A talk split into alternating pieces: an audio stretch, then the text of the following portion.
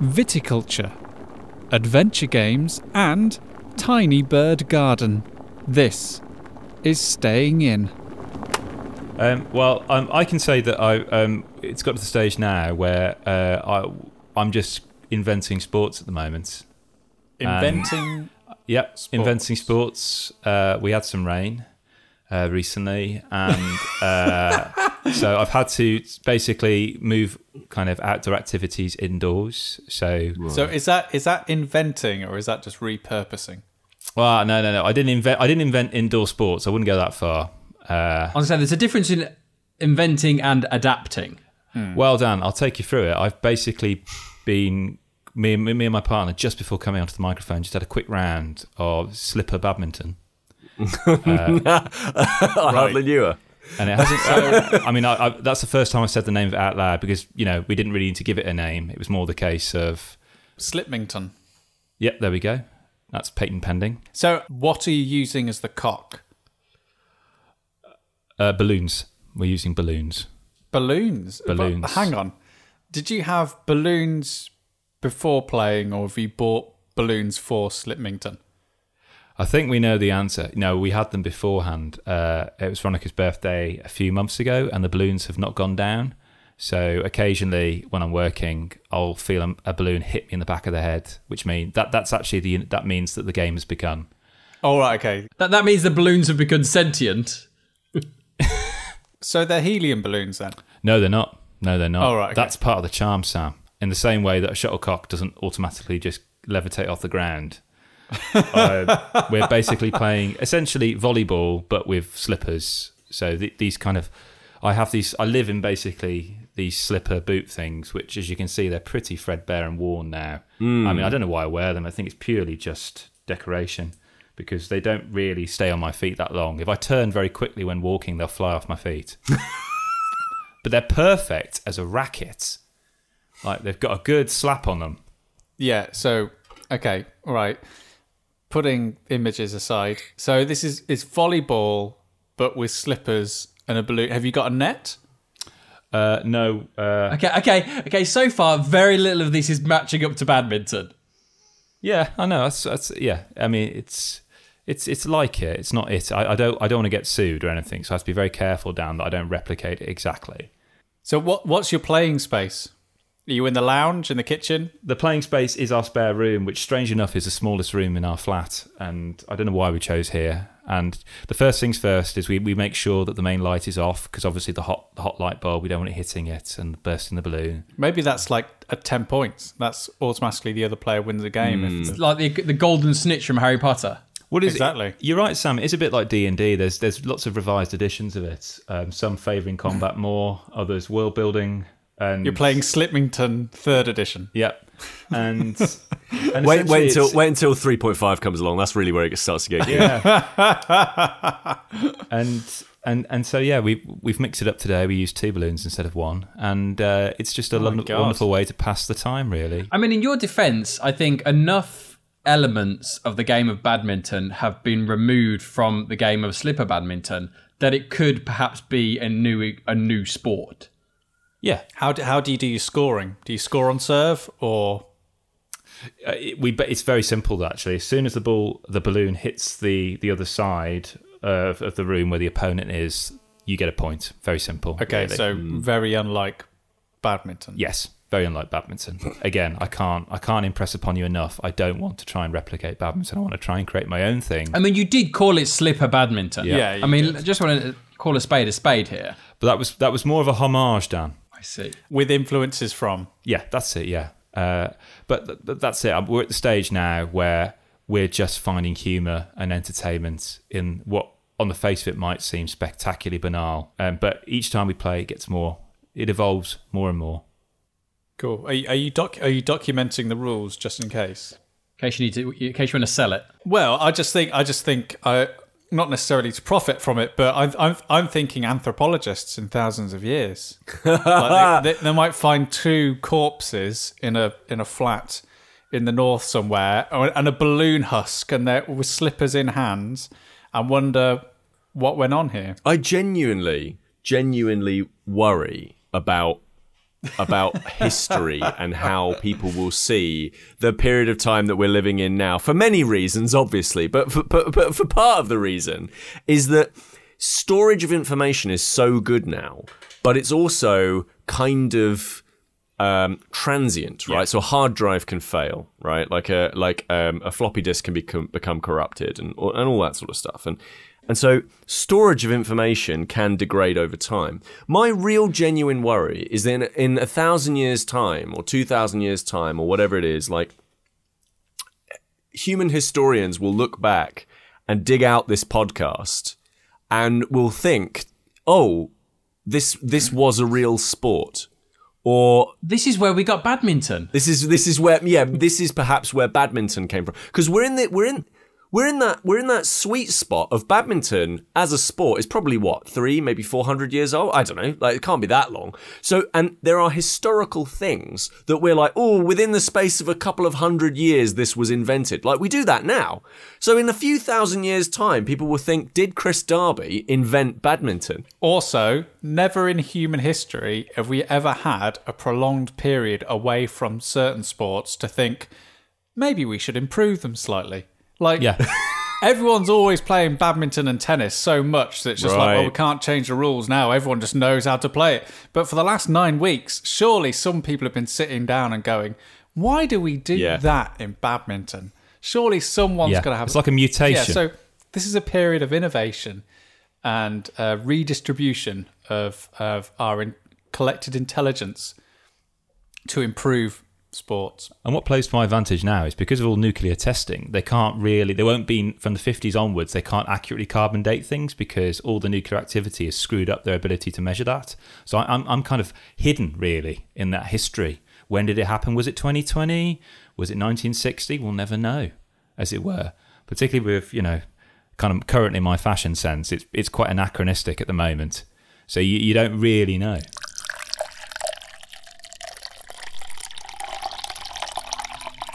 Whilst you've been reinventing sport, I've been um, finally cooking some classics. I, it's been a lifelong ambition of mine to cook croissants from scratch, and I did it last weekend. It took me from 2 p.m. on a Saturday until half nine on a Sunday to make them, but I did it. Both of them. and they were very, they were very, very good actually. Well, congratulations on that. Like, how? Um, why have you always wanted to do croissants? Like, what? What spur and what spurned on just doing it? Uh, I've I've always wanted to. I've just generally always wanted to make them. Um, just being interested in baking as a process, but and I've always known that they're very difficult and time consuming to make. So that's the thing that's always put me off, and so just generally having a little more time to be able to dedicate to stuff and know that um, I can do it, and also um, I think it's also little things to help bring the family together as well, because it's kind of like I've made 14 croissants. Who wants some? So early on Sunday morning, I was driving the car with like piles of croissants, delivering them to family members around the village, like leaving them on doorsteps, ringing the bells, and like walking away. oh, The croissant fairy has been. the croissant man has been here. Oh, I like the I like the idea almost like an ice cream van, but it plays like the French national anthem, like in a little jingly way. I will get the kazoo out, but I got I got told off last time. And rightly so.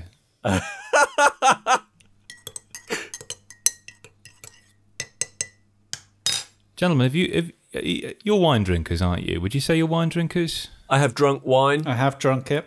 I also have drunk wine, but I would not in any way consider myself any kind of uh, in any way knowledgeable on the subject. I feel like I've only ever drunk it properly once. Interesting. So, so the, was, was it through was it through your nose or like in your ears or something? A suppository. I, uh, I I I know enough about wine to know like a couple of a couple of like Colours. things that I like about it, and I, I I- I generally have preference, but I wouldn't I wouldn't know anything about uh, like I know the word terroir, but I don't really know the difference between a Chardonnay and a Zinfandel. Okay. So you don't have any kind of preference in types of wine you like to drink, say. for- Oh yeah, yeah, yeah. Um, uh, Vouvray. Vouvray is my absolute favorite. Vouvray demi-sec. Why does it sound like it's just made up when you say it? What? What? Hang on. Is that is that a brand or? No. Vouvray is a region. Demi-sec means sort of semi-sweet. Um, uh, yeah, the Vou- uh, Vouvray region of um, France is. Um, I think it's France. Must be France. I'm sure it's France.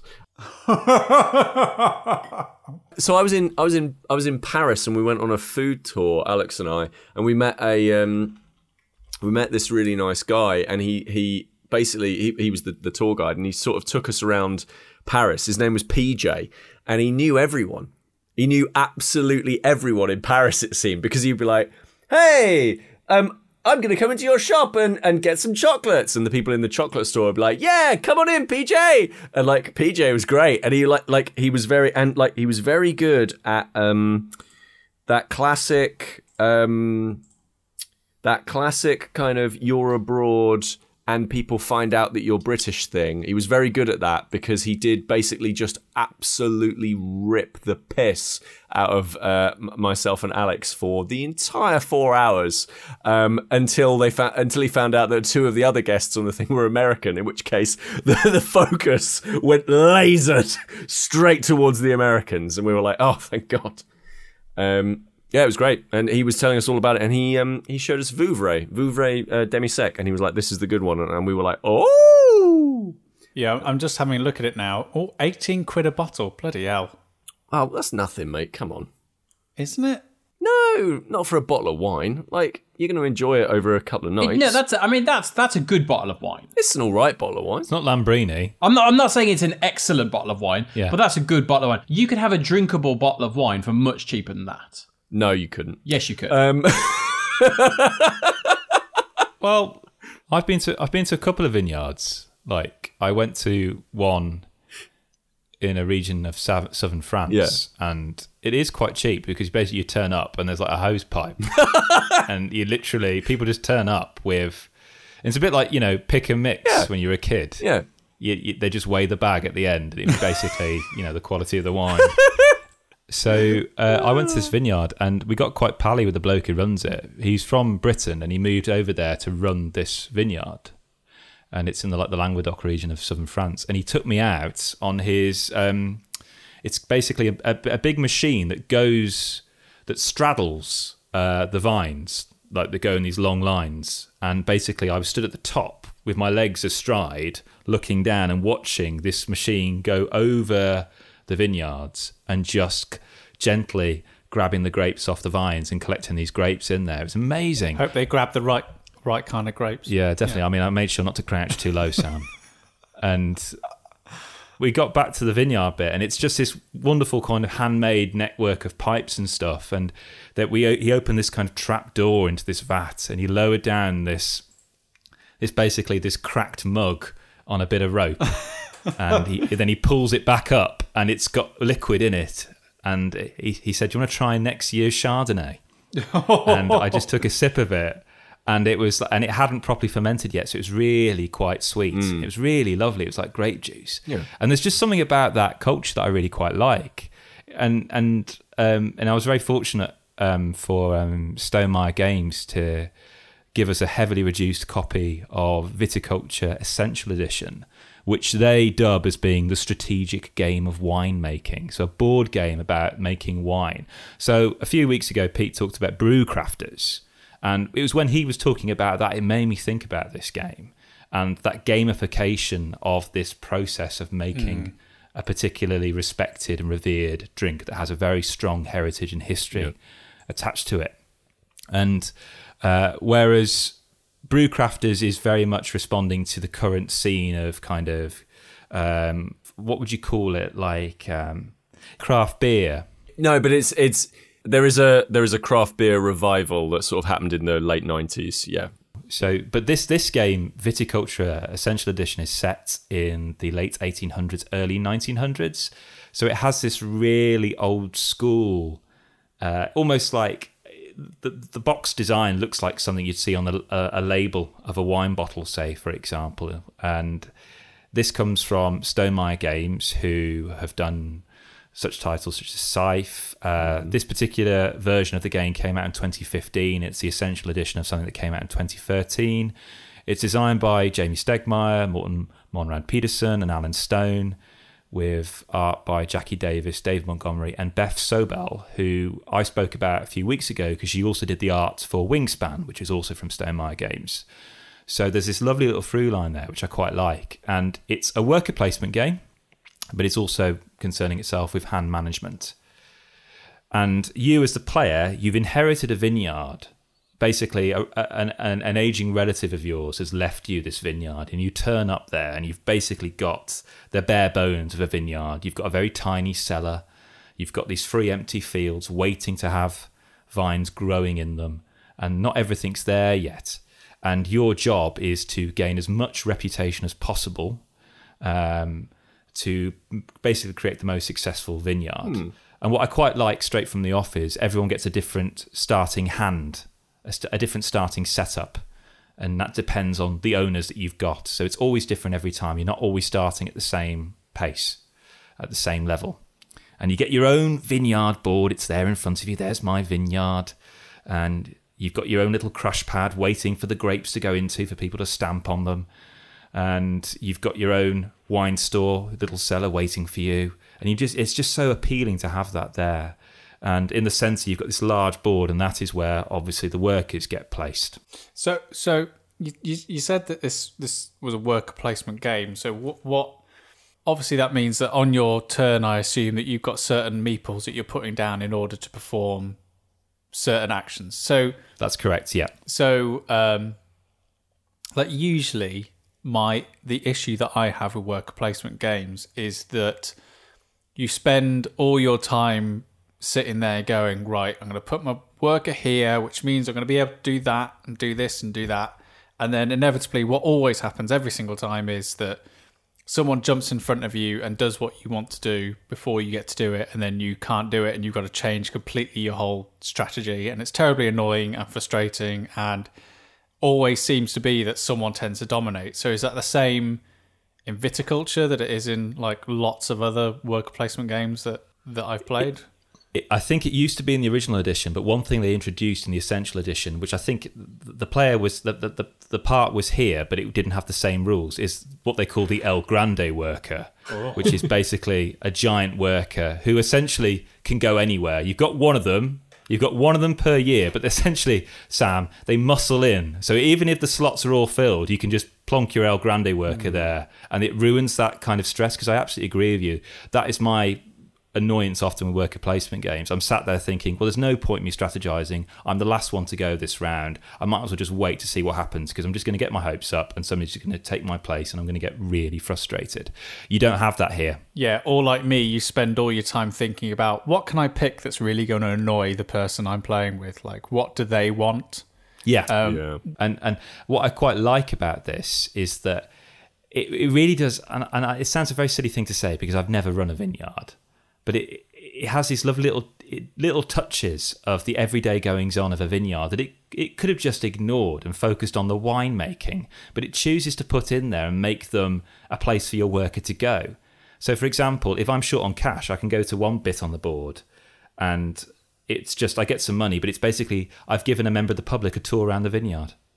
Ah. And and it's just really quite lovely. You think, oh yeah, here this is my vineyard. It's really quite nice.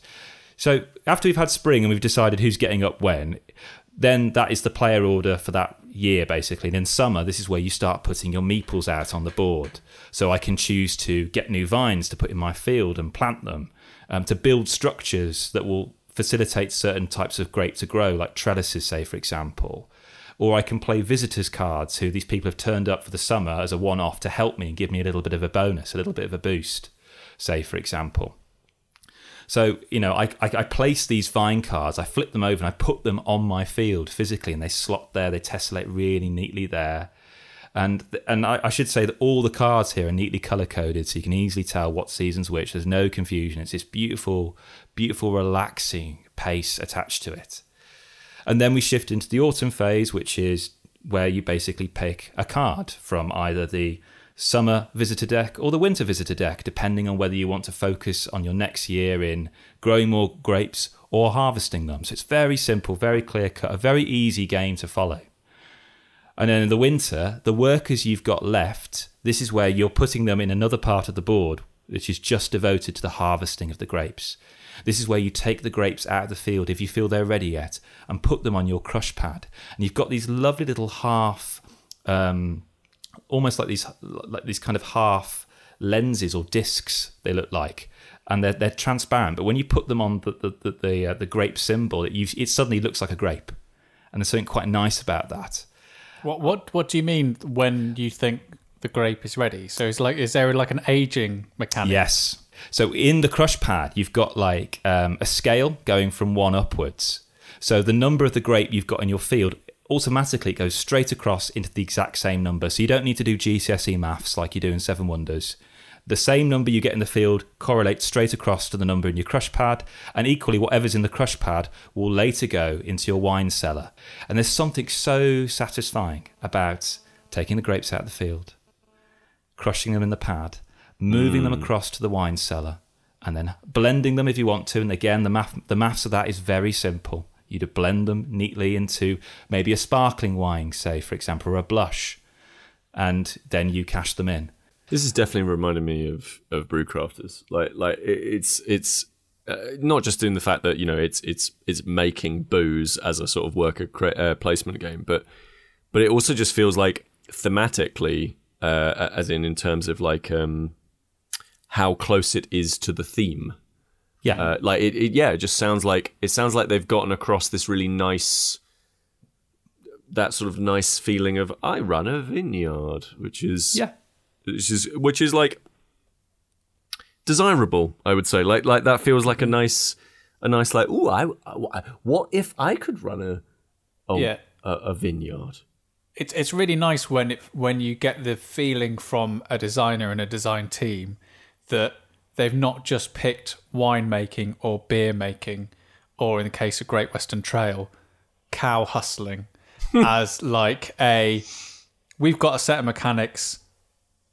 Yeah, winemaking. We'll just pick that. They've actually thought about what process and what real life um, action or activity actually marries up with those those processes the best. Um, it generally it, from from what it says, from what from what you both said about brewcrafters and viticulture, like they it sounds like they've really thought about the right theme for the right set of mechanics. Like it's not it doesn't sound like a happy accident. No, and it does feel like it was made with love. It genuinely does. It, it feels, and maybe that's because it's the essential edition. They've solved a lot of the teething Yeah. problems they had with the previous version. Say, I, I, I want to, I want my parents to play this game because I think if there's anyone you know who's interested in wine and winemaking, it's a, it's a great gift. It really is because straight away, very quickly, you feel you're in that world as it were and that's for me who's who likes wine but i'm not an aficionado of wine per se and if i can just get if i if i'm just getting a taste of that if i'm feeling that from just having a taste of that experience then for somebody who's really into wine and that that mediterranean feeling that atmosphere they're going to absolutely love this Kris and I uh, had an online experience last night. we certainly did Well, lucky you. Do you do you want me to go further or should I just leave it? I mean, I mean, I don't. Depends on what it is. Is is is this? Should you be sharing this, or is this? Should this be kept private? Is this an, is this something for only fans or is this uh, something that uh, If you stay till the end of the podcast, you can hear all about our experience. No, Kris and I did, as well as our partners, they were there as well. Um, we did an online escape room. So, well, hmm, is it really an escape room? It felt more like just an online, um, like puzzle game, basically together. But it had been set up by an escape room company, isn't that right, Kris? Yes, the panic room. And Yeah. I came across it through an article I saw online. I think it might have been the Independent, uh, because there are a few companies doing this now. Uh, some of them are just uh, people doing it for fun. Others are genuine escape room companies who, at the moment, obviously have not got physical people in the space escaping from their rooms, so they've actually moved a lot of their work online into the digital realm. So, for example, Dur- an escape room in Durham has put one of theirs on for free, which is Mr. X. So I think they may have actually just created it for online. This is a paid game we played, and it was the Sherlock Holmes themed game we played, which was around 15 quid. Uh, but if you think about what your average ticket cinema ticket costs, Or even your average escape room. exactly, Is that 15 quid each? 15 quid for everyone. everyone. And I've got that code now, which I'm allowed to share. I got it for life. And um, obviously, I'd encourage anyone to go out and support the organisation. But for just £13, Chris will sell you that code. and so uh, but yeah and and they've basically taken one of their escape rooms and put it online and it, it, and it, it was really good wasn't it sam we were quite surprised actually by the production values of it Yeah, so so it, it started off with like this YouTube video explaining like the prologue and the story and a bit of an explanation of like how the game actually plays. And then it was a lot if you played Sherlock Holmes Consulting Detective, you'd be a lot you'd be very familiar with the kind of how it worked as a game. We were essentially trying to track down Sherlock Holmes, and in the process of doing so, we were following his steps as he was also working his way through this particular mystery. So every every puzzle page we'd get uh, we'd meet a certain character in the story, and they um, that would be um, partnered or accompanied with um, some dialogue uh, by an actor, and then and then there would be a, a puzzle, and we'd have to find like maybe an address in London, or we'd have to find a certain character or a code to put in connected with that puzzle. And and some of the puzzles were were really interesting. It was, I think, if it was any more than the four of us, there would have been too many people, because that particular escape room that we did was extremely linear. So one of the things I love about escape rooms is that there's room enough for people to go and work on something whilst you're concentrating on on one specific puzzle. Whereas here it's kind of like we're all staring at the same thing and what what tended to happen was Kris and Veronica had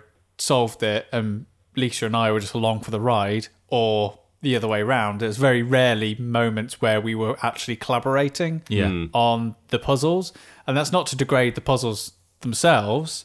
It's just more about like how the experience is when you're virtually doing it. I, d- I don't know how you would be able to simulate like working on two puzzles at once.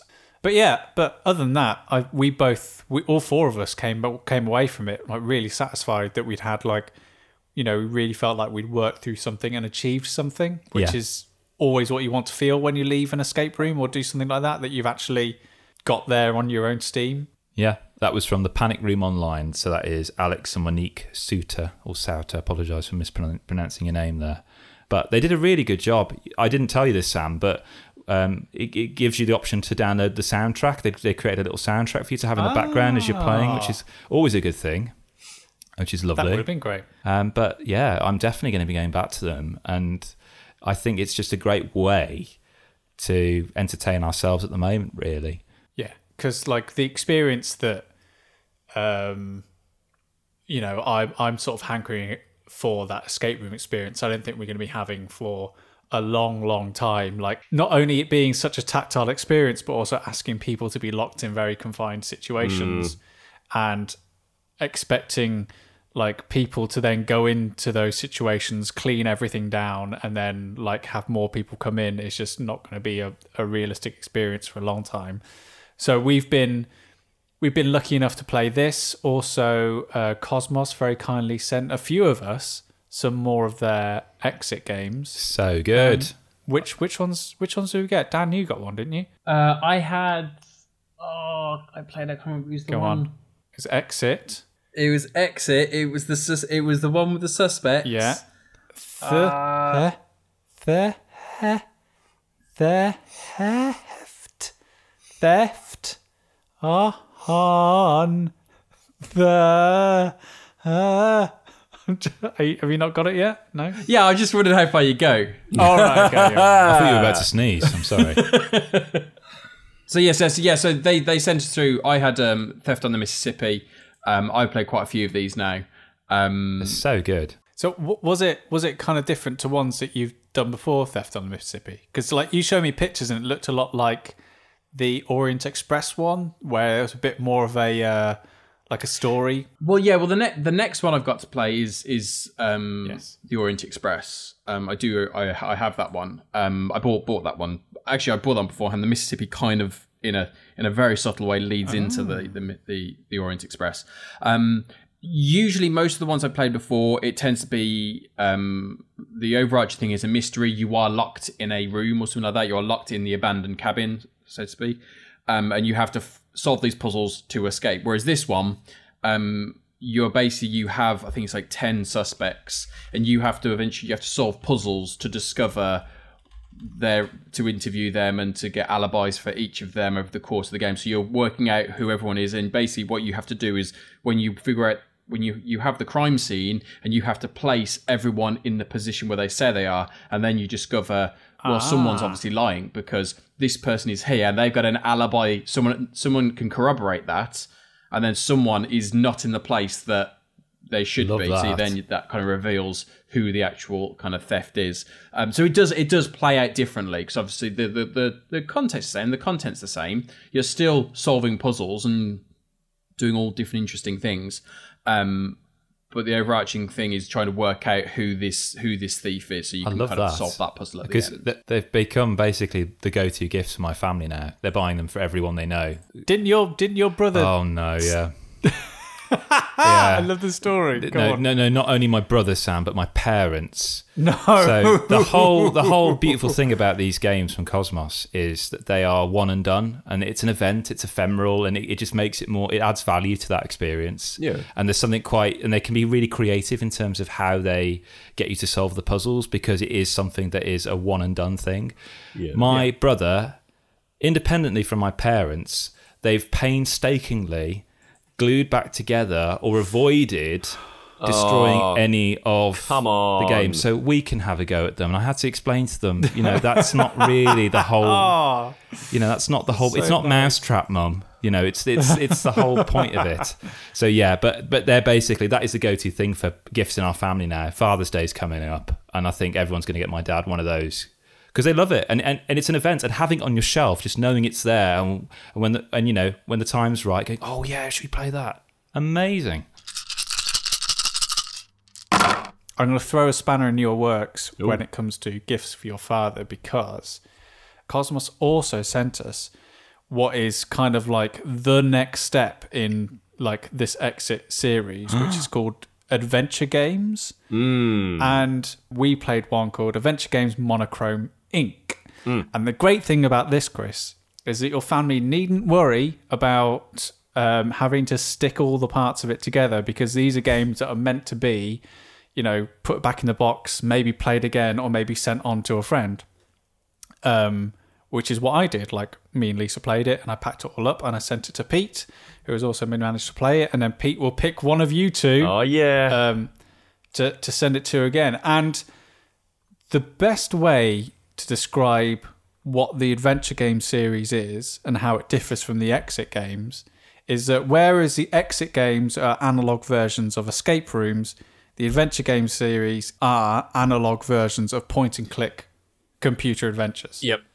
oh wow and it's and when I first heard that, I was exceptionally skeptical about how you would indeed pull this off, like how the games would feel. I just thought that they would be extended, like um, escape room games. I just thought that that was going to be the the whole thing, and these are just bigger box versions of those games that we've all played and loved before. But this is this genuinely feels, Pete, did for me like a fresh and new experience, and both Lisa and I came away from it really impressed about how much fun we'd had, like how challenging it was, how atmospheric and thematic, like the whole experience was.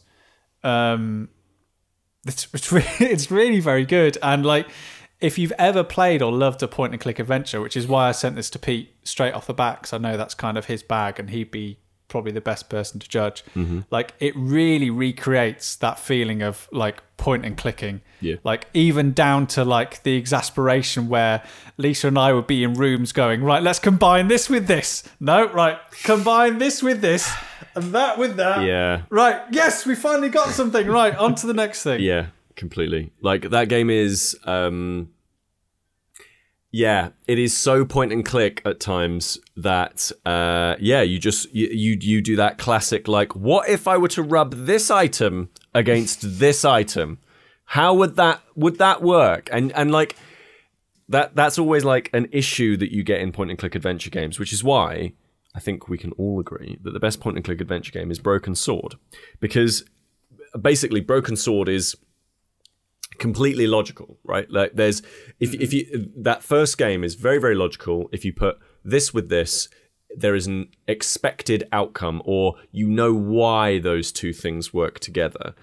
Um, and things make logical sense, and I think that that's the same for most of this adventure um, uh, as well. Like for the most part, you can see why um, the the example that they give, and I don't want to spoil any of the game, but the example that they give in the rulebook is um, if you combine the the the milk with the cat bowl, then that will produce milk in a cat bowl, and you can use that on the cat, for example. I think that's in the rulebook.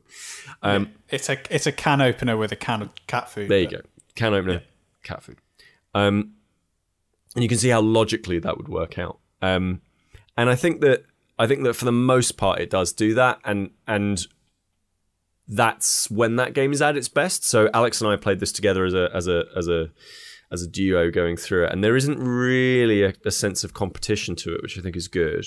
Um, again, it feels very thematic, the one that we played, because it had um, elevators and towers. And so you you visited different levels and different rooms within that space. So when you saw it all laid out on the table, it looked really cool. Like it like Yeah. seeing like different, you know, rooms and stuff was really, really like neat. Um, and uh, the cards are initially all uh, face down uh, in in in the tower. So when you get into the elevator and you go up to floor four, um, you actually have to flip the card over and then you read out a a, paragraph from within the book. Or if you're smart, and like us, you use the you you use the app, uh, and we'll get to that in a second. Um, and basically, there, there's a piece of text which explains this is what you're doing, this is what you see. A bit of like a narrative hook, much more of a narrative hook, I would say, than than the other Kosmos uh, uh, games. Uh, like escape the room games. This, this one really does feel much more of a story, um, and you do make choices in the game that do have an effect later on. The thing, one of the things that I found that was really interesting is there's a, um, it's quite, it's, it's touted very proudly on the box that there's quote a save function in the game. Yeah, yeah, which is yeah. which is I really, like that. it's really clever. Like, um, I mean, it is basically just take a photo of where the game is, Yeah. like, which which is fine. Like, but it's it's very clever and, and, and, and well thought out. And we played the whole thing in one sitting um, because like we, we, we couldn't stop really. Um, Yeah, because it because it's meant to be broken up into three acts. Yeah. So there's points Yeah. within the adventure where it goes, you've reached the end of this act now. Feel free to, and it knows that at that point, if you were to take a picture of it, it will be quite clean and easy Yeah. to set back up again. Yeah. And in fact, the game comes with two two baggies or one baggies, Yeah. which is essentially your save files Yeah. where you put everything in the baggie that you want to save from each section. So you can like put your decks your hand of items in one baggie and then put your locations in the other.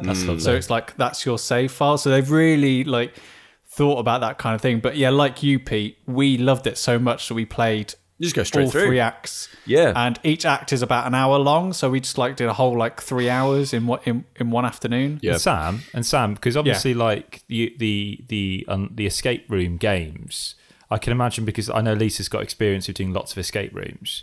yeah She hasn't got much of a background, I don't think, in point and click adventures. Was it as intuitive for her stepping into this? Did it feel like anything else that she'd played before? No, but each thing that you can interact with has a certain symbol attached to it, like a fingerprint or like a little hacker scanner or like a little audio waveform. So you already know before you go to explore it what kind of thing that you're interacting with Yeah. and there's lovely like thematic touches so um, I played um, uh, one of the characters who was a hacker. So I immediately went up to uh, this hack point and tried to, like, I tested my luck on it and tried to hack into it, and I got it. I got the combination of things wrong, and the game was able to replicate the fact that it would that the company that we were trying to infiltrate had remembered my fingerprint. So whenever I interacted with any icon that had a fingerprint on it, the alarm level of the game would rise. Yeah. So everything in the game is so neatly set out, and the iconography on it is is really easy to learn. That even if you don't have much experience with point and click adventures, like you quickly learn about what things you can and can't interact with, and also because of the range of characters that you can play uh, that are all like really super diverse and different and interesting they're depending on which character you'll choose also dictates how you will interact with the environments there's like a a thief who will crack into safes there's a hacker who will use computers and there's other characters who like interact with the world in in, in different ways and will and will solve puzzles in different ways Yeah. um, so, so yeah, it, it's f- for anyone. It's you know you don't have to be like the '90s kid playing Broken Sword to appreciate like Yeah.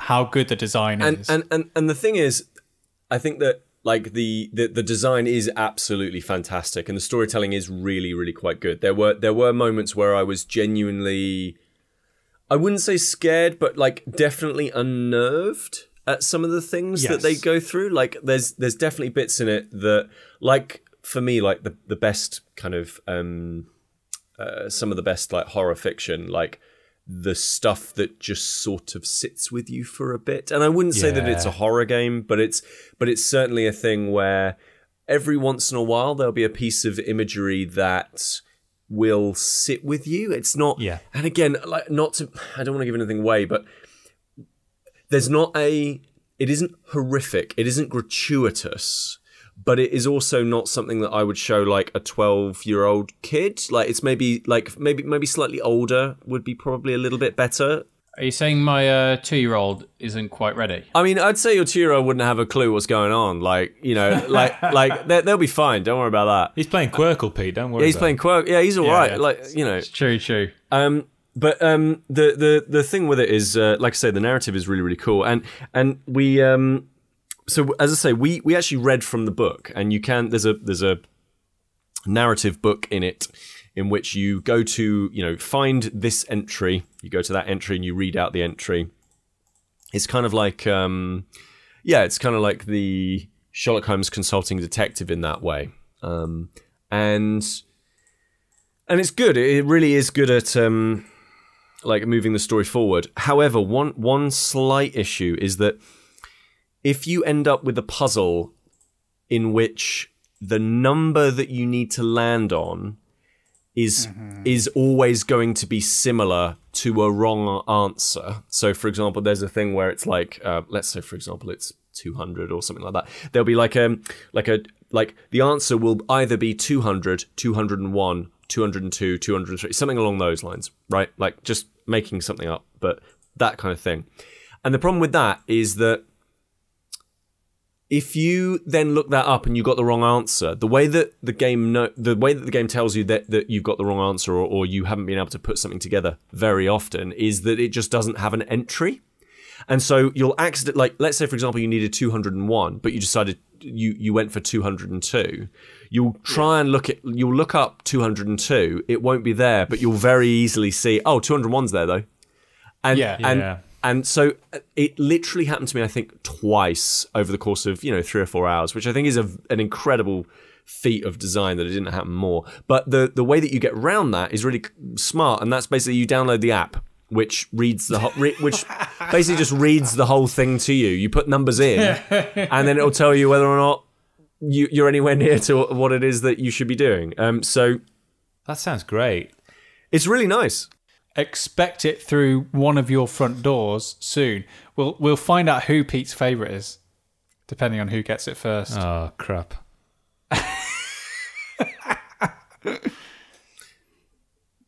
It arrived yesterday. well, we all know. So I've been playing Tiny Bird Garden, um, and um, it's this to me is like it's it, it's the toyetic clicker that I didn't know that I wanted. So, uh, like the clicker games, like Cookie Cl- Cookie Clicker is the famous one, um, but there's a whole bunch of them. Um, uh, where basically you just tap the screen and then money goes up. And uh, Adventure Capitalist is a good one as well. Um, but like in this one, what you do is um, you get feathers, that's your currency, and then you buy toys, and you have a little garden.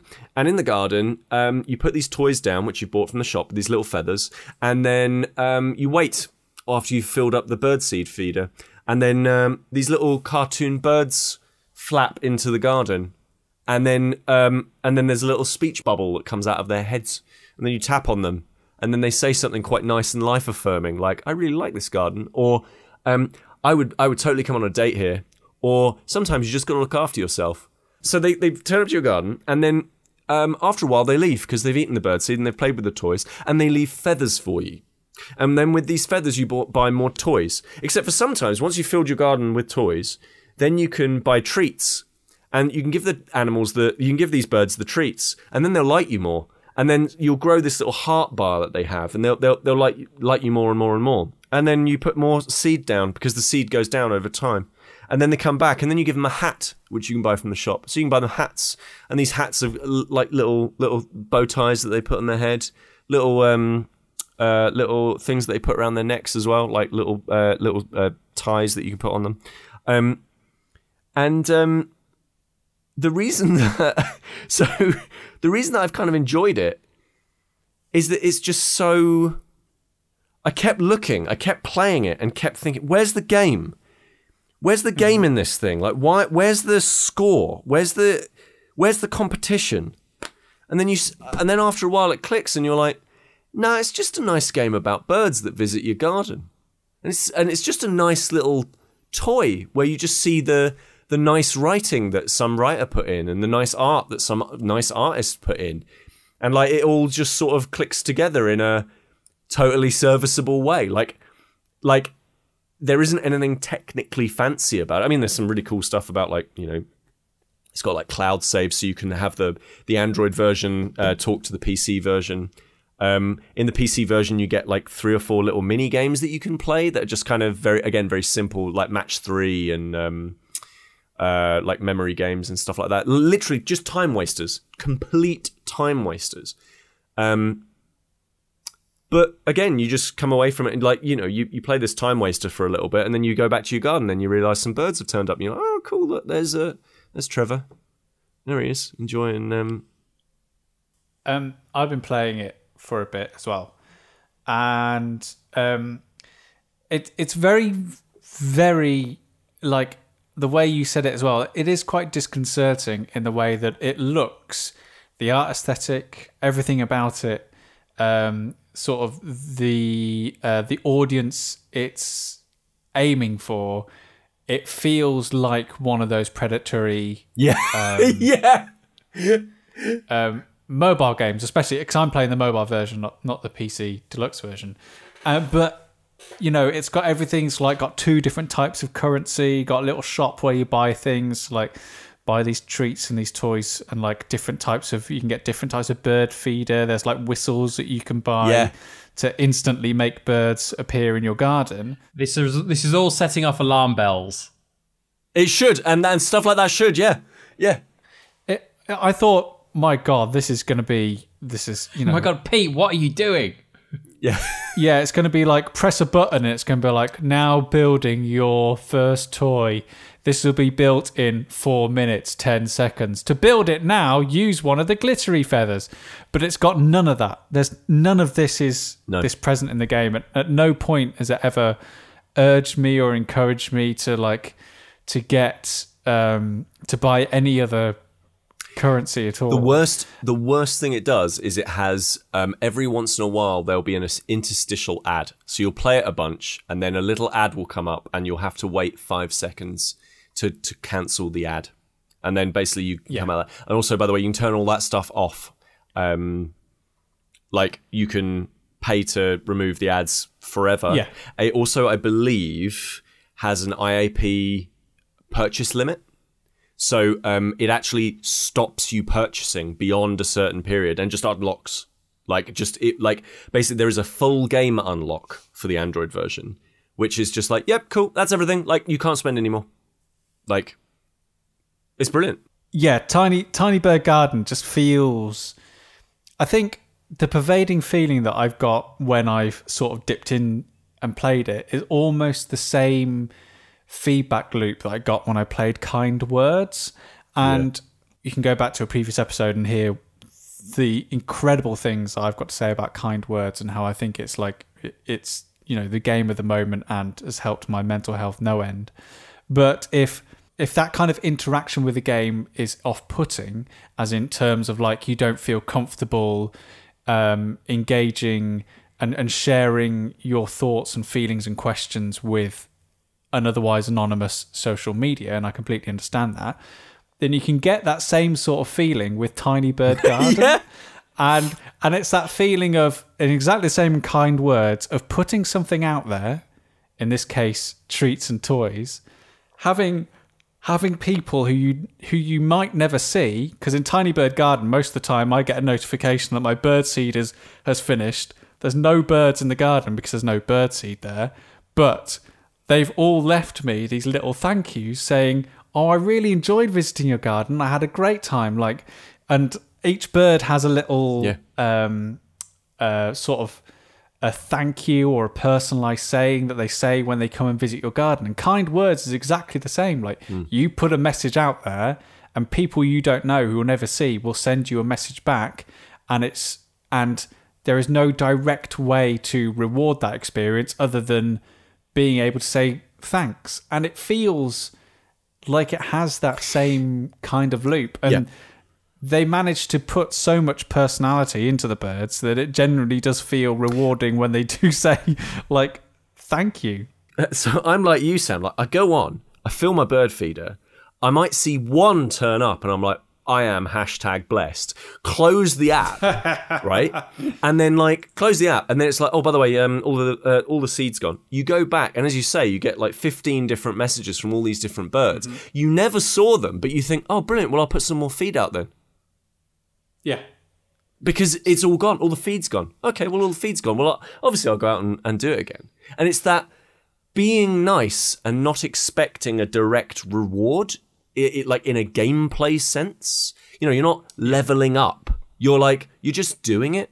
Like, yeah, it's it's it's the same as I say, the same same niceties you get with you know kind words. It's the same nice that you get with things like uh, like the mainline Animal Crossings um, and um, you know any other game where there's just an just a feeling, an overall feeling of positivity rather than overall feeling of competition or grimness, which I think is yeah refreshing.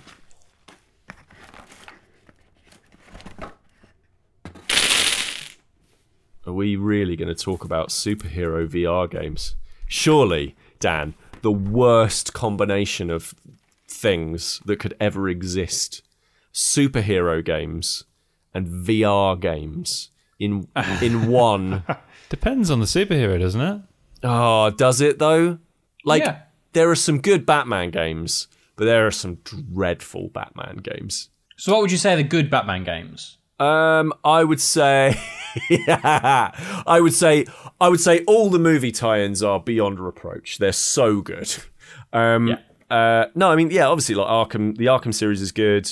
I would even go so far as saying the Origins Arkham game is it is Yeah. a shame, shame what Rocksteady did to the Ar- Arkham Origins. Like, it is that game was good. So, surely, as you say, there have been some awful Batman games, and then Rocksteady made a series of good Batman games. Yes. So, surely, when Rocksteady make a VR Batman game, that's Yeah. worth paying attention to, as opposed to just dismissing it out of hand. I would I would say that alarm bells are still ringing, Dan. I don't want to go too much into the story of it because uh, I don't want to give anything away. Um, what I will say is that it, it, it plays in on those the key areas of the Arkham games that work really well. That investigation, that I, the kind of the uh, visual side of investigating a scene. There's a there's a there's a bit where you have to investigate a crime scene, and you you have to kind of rewind it and play it back and see, and you kind of again you kind of turn it. You have to turn the controller in the same way that Doctor Strange does in the Marvel films. He turns his hand and he turns back time. It's that kind of controlling Oh, of time. that. It, exactly. It's all really, really nice. There's not quite enough of it overall because it's a short game. The the kind of game pretty much is done within like an hour and a half. Oh wow. Um, yeah, so it's not a not a long experience. It's, it's a fun experience, but not a long experience. Um, similarly, you have one of the big components of the Arkham games was um, kind of using X-ray, kind of an X-ray vision type thing in terms of searching um, bodies and corpses and stuff like that. And you have a similar thing here, and obviously you've you you've got it in your hand, so you're it feels really good to be able to just search around with this torch. And the only other thing I'd say is, without going into detail, is the narrative stuff that they do is really interesting, and there are certain bits that they've been able to utilize the VR with, which were brilliant. Now I didn't know it was going to be a short game, and there was a there's a kind of point I got to, and I was like, I was really getting into. it. I was like, yes, this is really actually doing some really good stuff now, and then it ended, and I was really disappointed because I got oh and I was I was just like, yes, we're hitting a stride here. I know where this is going, and then it kind of ended. Um, it kind of felt a bit like a proof of concept. There was a number of there was enough space to try out different things without actually going into too much detail. Whether or not that's because they felt a longer game both would have been too difficult to do and couldn't be sustained with a with a VR headset. Uh, they may have felt that that would have gone too far. Um, but in terms of to go back to your original point, Pete, why should I use it, have a superhero VR? When it's done like Batman's done, it's a very enjoyable gaming experience because there are elements of role playing that make you feel that way. So I mean it's a simple thing when you when you first put on the suit and stuff like that, you you see in the mirror and you see yourself and you're like, okay, and you move your arms and Batman's moving his arms and like, yeah, I'm I'm Batman. Um they, the, there was a bit of a cop out where they show you the Batmobile, and then they see show you getting out of the Batmobile. And you're like, oh, As a video game producer, let me tell you what happened then.